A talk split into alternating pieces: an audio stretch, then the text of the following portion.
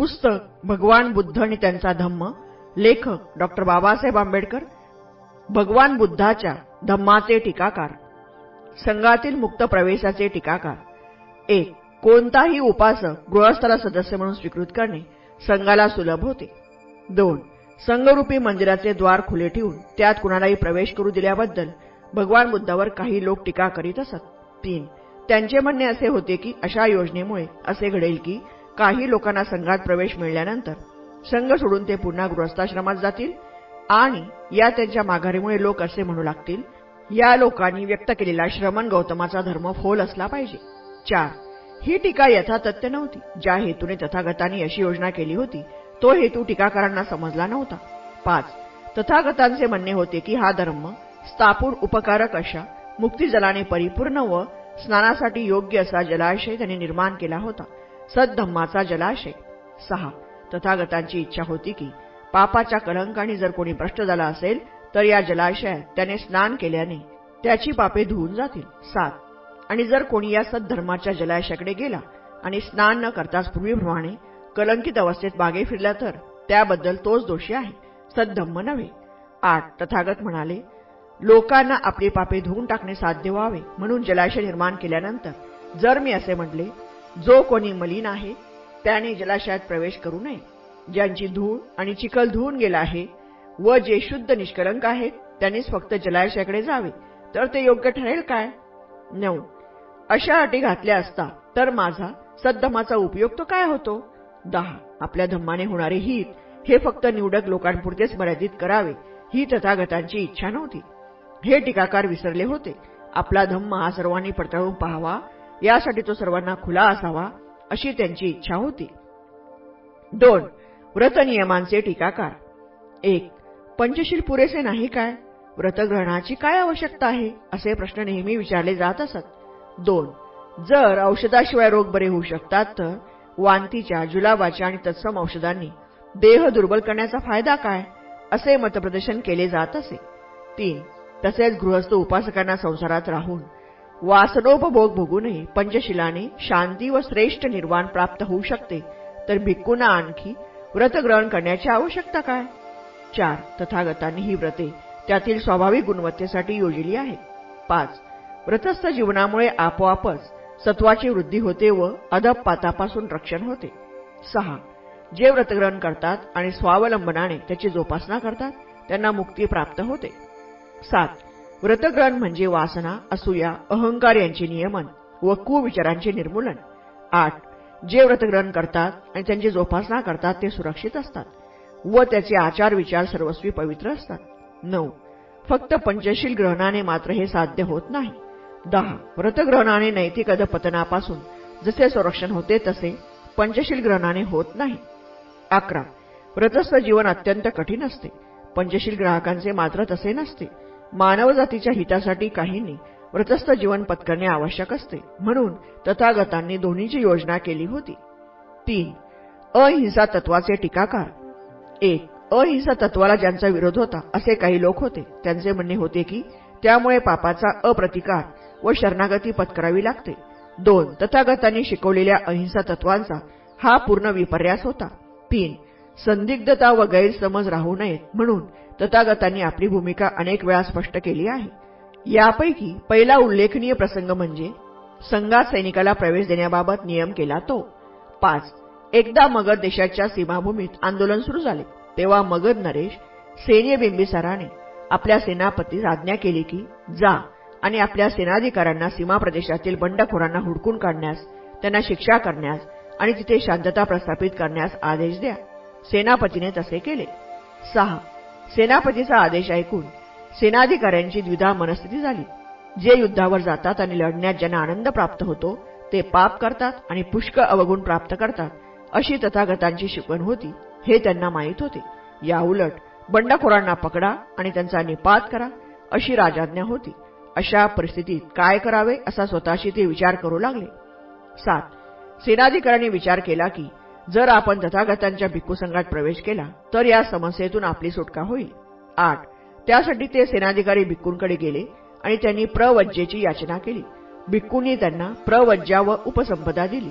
सेनाधिकारी सैन्यातून लुप्त झाले. नऊ. जेव्हा सेनाधिकारी कुठे दिसेना तेव्हा सेनापतीने सैनिकांना विचारले सेनाधिकारी कुठे दिसत नाहीत? हे कसे काय? सेनापती महाशय सेनाधिकाऱ्यांनी भिक्कूंची धम्मवृत्ती अंगीकारली. सैनिकांनी उत्तर दिले दहा. हे ऐकून सेनापती संतप्त झाला. राजसैनिकांना भिक्कू प्रवज्जा कशी देऊ शकतात? अकरा. सेनापतीने घडलेली हकीकत राजाच्या कानावर घातली. राजाने न्यायाधिकाऱ्यांना विचारले महाशय राजसेवेतील लोकांना प्रवज्जा देणारा कोणत्या शिक्षेला पात्र ठरतो ते सांगा. बारा. महाराज उपाध्यायाचा शिरच्छेद करावा. कम्मावाचा म्हणणाऱ्याची जीप उपटून टाकावी आणि इतर संघ सदस्यांच्या अर्ध्या बरगड्या तोडून टाकाव्यात. तेरा. नंतर तथागत जिथे राहत होते तिथे राजा गेला आणि त्यांना अभिवादन करून सर्व हकीकत कथन केली. चौदा. भगवान आपणास ज्ञात आहे की कित्येक राजे धम्माच्या विरुद्ध आहे. हे विरोधक राजे क्षुल्लक निमित्तासाठी सुद्धा भिक्कुना छळण्यास सदैव सिद्ध आहे. जर त्यांना आढळले की सैन्य सोडून संघाचे सदस्य बनविण्यासाठी भिक्खू सैनिकांना प्रवृत्त करत आहेत तर भिक्खूंचा छळ करण्यात ते कोणत्या टोकल्या जातील त्याची कल्पनाही करवत नाही. ही आपत्ती टाळावी म्हणून तथागतांनी योग्य ते करावे अशी विनंती आहे. पंधरा. तथागतांनी उत्तर दिले सैनिकांनी अहिंसेच्या नावाखातर किंवा अहिंसेच्या अवगुंठनाचा आश्रय घेऊन आपल्या राजनिष्ठा किंवा देशनिष्ठेचा त्याग करावा असा माझा कधीच हेतू नव्हता. सोळा. त्याप्रमाणे तथागतांनी राजसेवेतील लोकांना संघात प्रवेश न देण्याबाबत एक नियम जाहीर केला व भिक्खूंना तसे सांगितले. भिक्खू हो राजसेवेतील लोकांना प्रवज्जा देण्यात येऊ नये. जो कोणी अशा लोकांना प्रवज्जा देईल त्याने दुष्कृत्याचा गुन्हा केल्यासारखे होईल. सतरा. दुसऱ्या एका वेळी श्रमण महावीराचा अनुयायी सिंह सेनापती याने अहिंसेच्या विषयाबाबत तथागतांशी वादविवाद केला. अठरा. सिंहाने विचारले तथागतांच्या तत्वाबाबत माझ्या मनात अजून एक आशंका आहे. तथागत सांगतात तो धम्म मला यथातथ्य समजावा म्हणून माझ्या मनावरचे अभ्रपटेल दूर करण्यास तथागत अनुमती देतील काय? एकोणीस.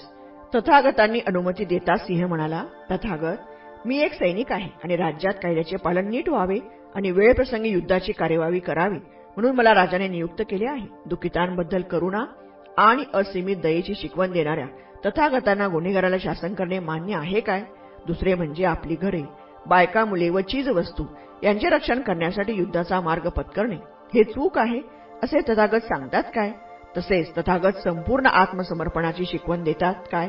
की जेणेकरून अत्याचारी लोकांनी काहीही केले तरी मी सहन करावे. आणि जे माझ्या मालकीचे आहे ते बळजबरीने कोणी नेत असेल तरी नेऊ द्यावे. तसेच सर्व संघर्ष मग ते न्याय करण्यासाठी असले तरी ते निषिद्ध आहेत असे तथागत मानतात काय? वीस तथागतांनी उत्तर दिले जो दंडनीय आहे त्याला शासन झालेच पाहिजे. आणि जो उपकारार्ह आहे त्याला लाभ मिळालाच पाहिजे. याबरोबरच कोणत्याही प्राणीमात्राला अपाय करू नये. उलट त्यांना प्रेमाने आणि दयेने वागवावे. हे आदेश परस्पर विरोधी नाही कारण ज्या कोणाला अपराधाबद्दल शासन करणे इष्ट आहे तो न्यायाधीशाच्या द्वेषवृद्धीने सजा भोगत नसून आपल्या अपराधाचे फळ म्हणून भोगत असतो.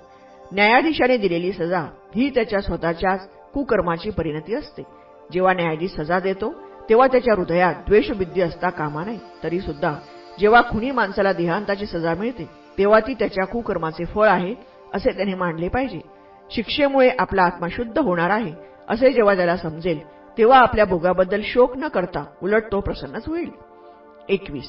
या गोष्टी नीट समजून घेतल्या तर असे प्रत्यास येईल की तथागतांनी शिकवलेली अहिंसा मूलभूत होती पण ती निरपेक्ष नव्हती.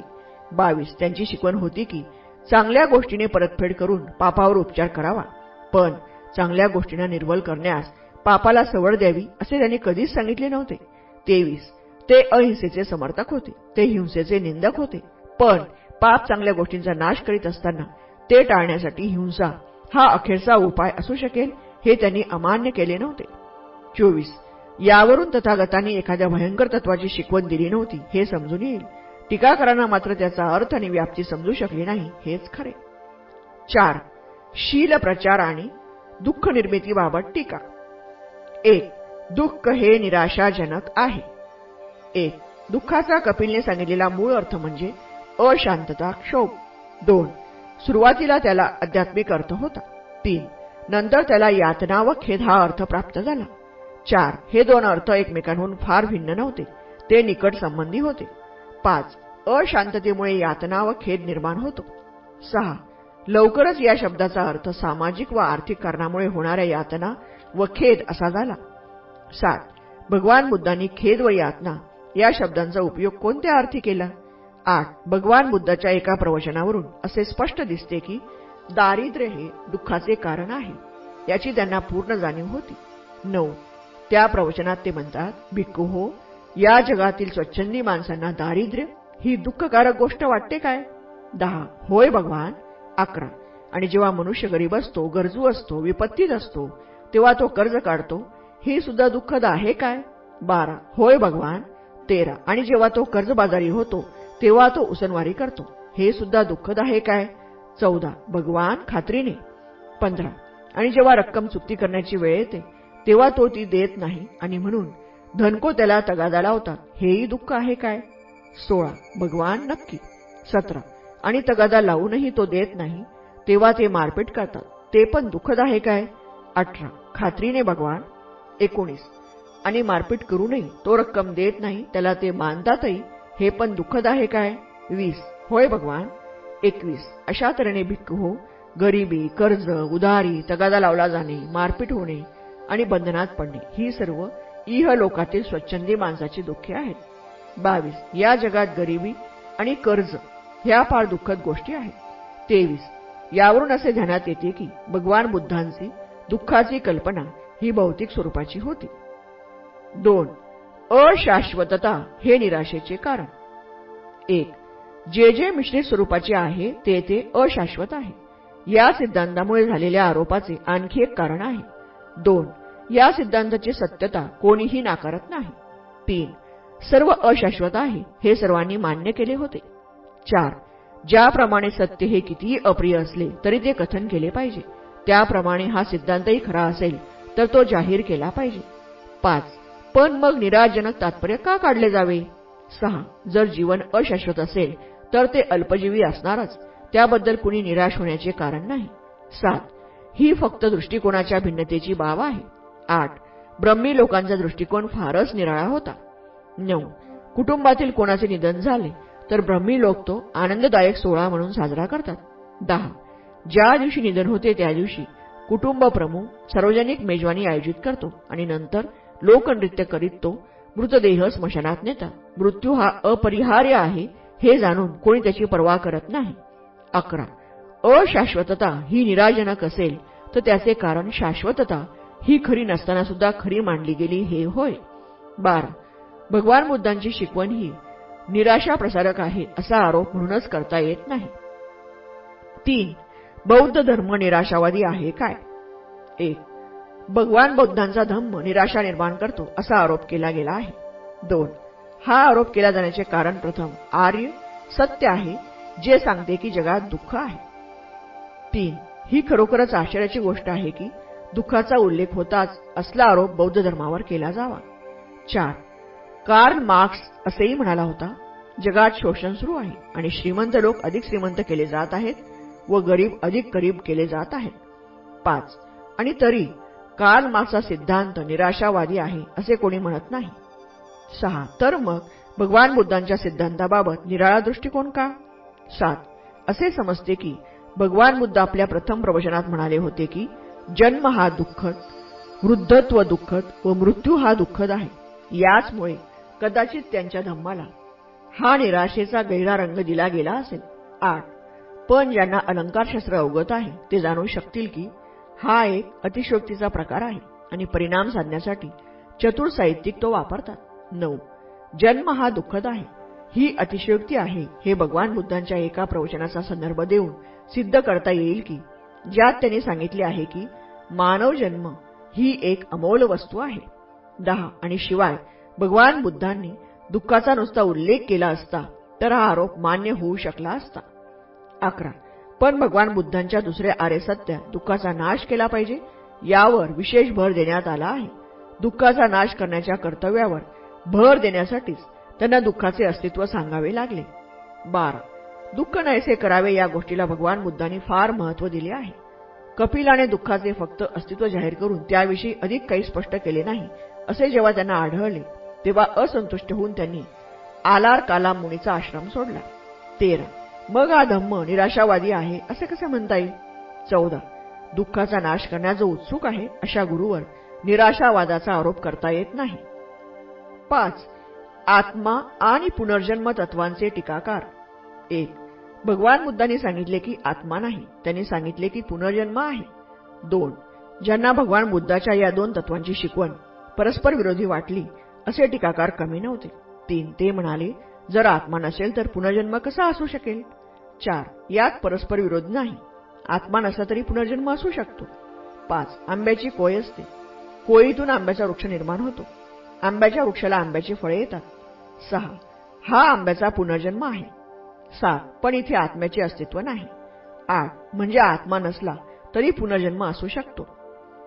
सहा विनाशवादी असल्याबद्दल टीका.